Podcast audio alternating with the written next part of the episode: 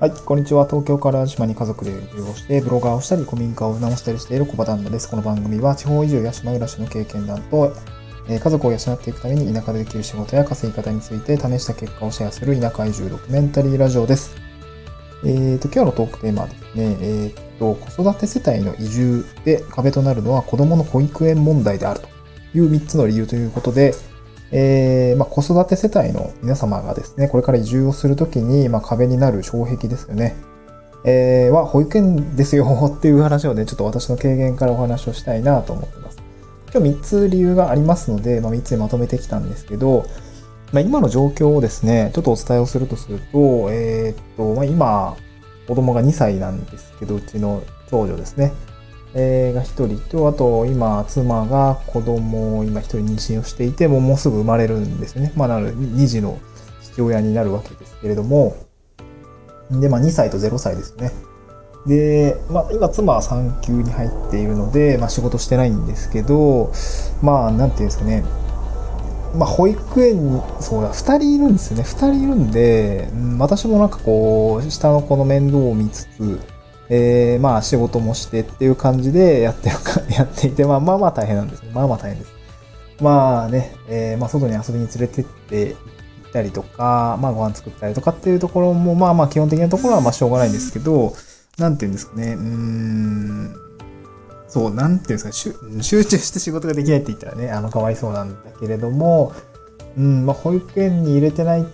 ていうことなんで、在宅保育っていうんですかね、まあ感じで、まあ妻も大変だし、まあ妻もこれから、ね、下の子の面倒をついきりになったりするし、そうしたら私が長女のことをまあ面倒見てあげないといけないかなと思ってるんですけど、それがね、なかなかきつい、きついって言ったらあれなんです、やる、やるんですけど、結構大変だよなっていうところがあります。保育園に入れてないと大変だよなっていう感じですね。うん。昼寝の間しか仕事できひんや、みたいな 感じになったりするんで結構大変なんですよね。うん。で、なので、まあ、朝活をしたりとかで、ちょっと時間のリズムをね、あの、ずらしながら、子供寝てる間に、こう、まあ、ディスクワークなんかはしたりしているっていう感じなんですけど、まあ、まあ、移住を考えるときには、まあ、もともとそういう問題はらんでたんですけど、まあ、子供って授かり物じゃないですか。まあ、子供、夫婦二人で子供一人だったら別にね、えー、今日はこっち、今日は、えー、お母さんが面倒見て、今日はお父さんが面倒見て、みたいな感じであれば別に保育園行ってなくても、まあまあ行けるとまあ思うんですけどね。まあ結構大変だとは思うんですけど。まあ、言っても共働きだったりとか、あとね、二人目が妊娠してみたいな、まあめちゃくお母さん大変な時期あると思うんで、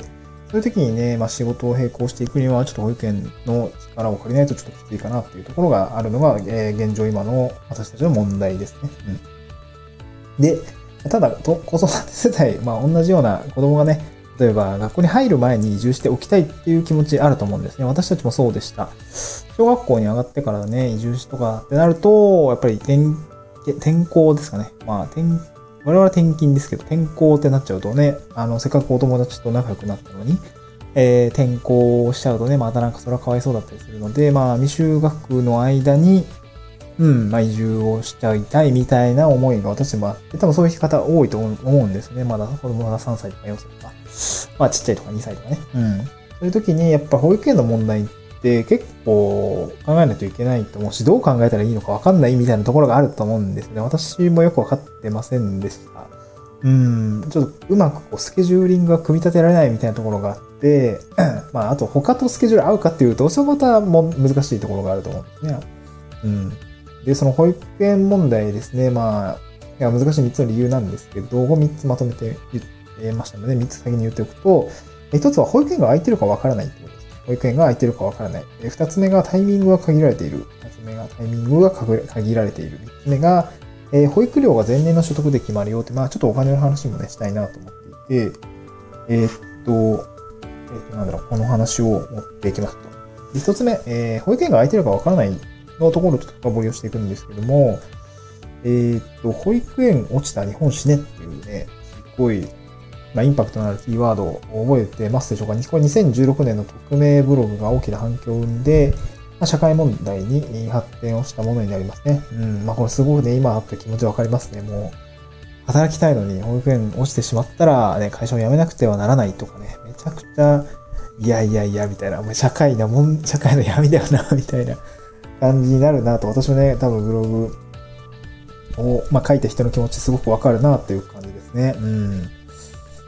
で、ですよ。で、これ2016年に書かれた、あで、起こった出来事ですけども、そこから5年ですね、2021年どうなってるかっていうと、まあ、都心部はね、どうなってるかわかんないんですけど、今田舎に引っ越してきて思うのは、まあ、田舎はね、多分空いてるだろうなと思ってきたんですけど、実は、え田舎のですね、利便性のいいエリアっていうのは、保育園も意外と混んでるみたいなんですね。うん。ど田舎、まあ、うん、なんですかね、私の住んでる淡路島ですけども、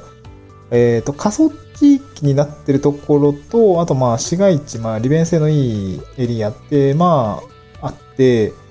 そっちの方は空いているって言ってますね。そっちは空いてるんだけど、今はまあこの便利な市街地のあたりは、実は空きがないんですよねって言ってました。その、途中で入りたいなと思ったんです。途中で、うんと、私たち今、18月、うんと、妻と子供が引っ越してきたのは8月なんで、なんか秋から入れないかなと思ったんですけど、空いてませんって言われてしまって、ああ、そうかってなったら次の4月のタイミングですね。ってなるので、こう、そう、空いてないんですよね。うん。いや、これどうしたもんかなみたいな うん。いや、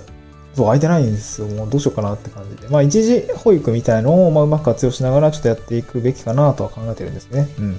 あ、なので、えっと、田舎に行けば、多分、とすぐ空いてるだろう、すぐ入れるだろうっていうわけでもないので、ここはやっぱりその地元、そのでもさ、保育園の見学とかしたいじゃないですか。入れるならね。まあ先日してきたんですけど、まあそのとこ、そのとこはね、すごいなんか食育に力を入れていて、えー、あとまあ外で遊ぶ。まあ食育に力入れてるんで、えー、っと、よく食べるためにはよく動いて、えー、お腹を減らそうねみたいな感じがあって、うちの保育園はよく外で遊ぶようにしてるんです、みたいな、あ、そうそうそうそう、自然の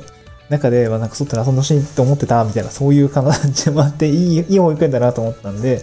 えー、そこにしようかなと思ってるんですけど、まあ、一時保育もね、そこはやってるみたいなので、うん、やりたいなと思っていました。なので、結局その、保育園を入れるためにも、見学をしたりとかってなった時には、まあ、やっぱ移住してからじゃないとなかなか追っつかないと思うんですね。そこまでね、頭が回らないというか、行動が回らないというか、まあ、絶対ね、まず家とかね、仕事、なんとかしないといけないからの保育園だと思うんで、なかなかね、えー、順番的には難しいところなのかなと思いますね。うん。で、三つ目が、二つ目ですね。二つ目が、タイミングが限られている。まあ、先ほど言ったんですけども、えー、途中ですよね。空きがあれば即時入れるかもしれないんですけど、確定的ではないんですよね。でってなると、まあ、多分春、大体、えー、決まってるのは春のタイミングですね。4月入園っていうところがまあ一般的だと思うんですけど、ここを狙うしかないし、えー、っと、まあ、空きがあれば、まあ、10月の秋のタイミングで入ってこれるかもしれないみたいな、そういうね、そういう、まあ、あんまり、まあ、基本的には4月のタイミングですね。ここを逃すと、えー、入りにくくなってしまうっていうことがあるので、そう、この4月のタイミングに合わせてやってこないといけないんですけど、まあ、それってさ、難しいじゃないですか。あの、家が決まるタイミングとか、えー、仕事が決まるタイミングとか、あとは、難しいのは繁忙期ですね。私4月に移住しましたけど、めちゃくちゃ引っ越し代とか高いんで、そう、なそういうね、余計なお金を払いたくないとかね、そういう思いもあったりするんで、そこがね、やっぱり難しいと思うんですね。タイミングが限られてるってことだし、えー、遠方であれば、えー、移動して、なんて言うでしょう。うん、まあ、保育園も、いろいろ、いろいろ準備して、いろいろやらないといけないんですよ。そこが大変っていう感じですよね。うん。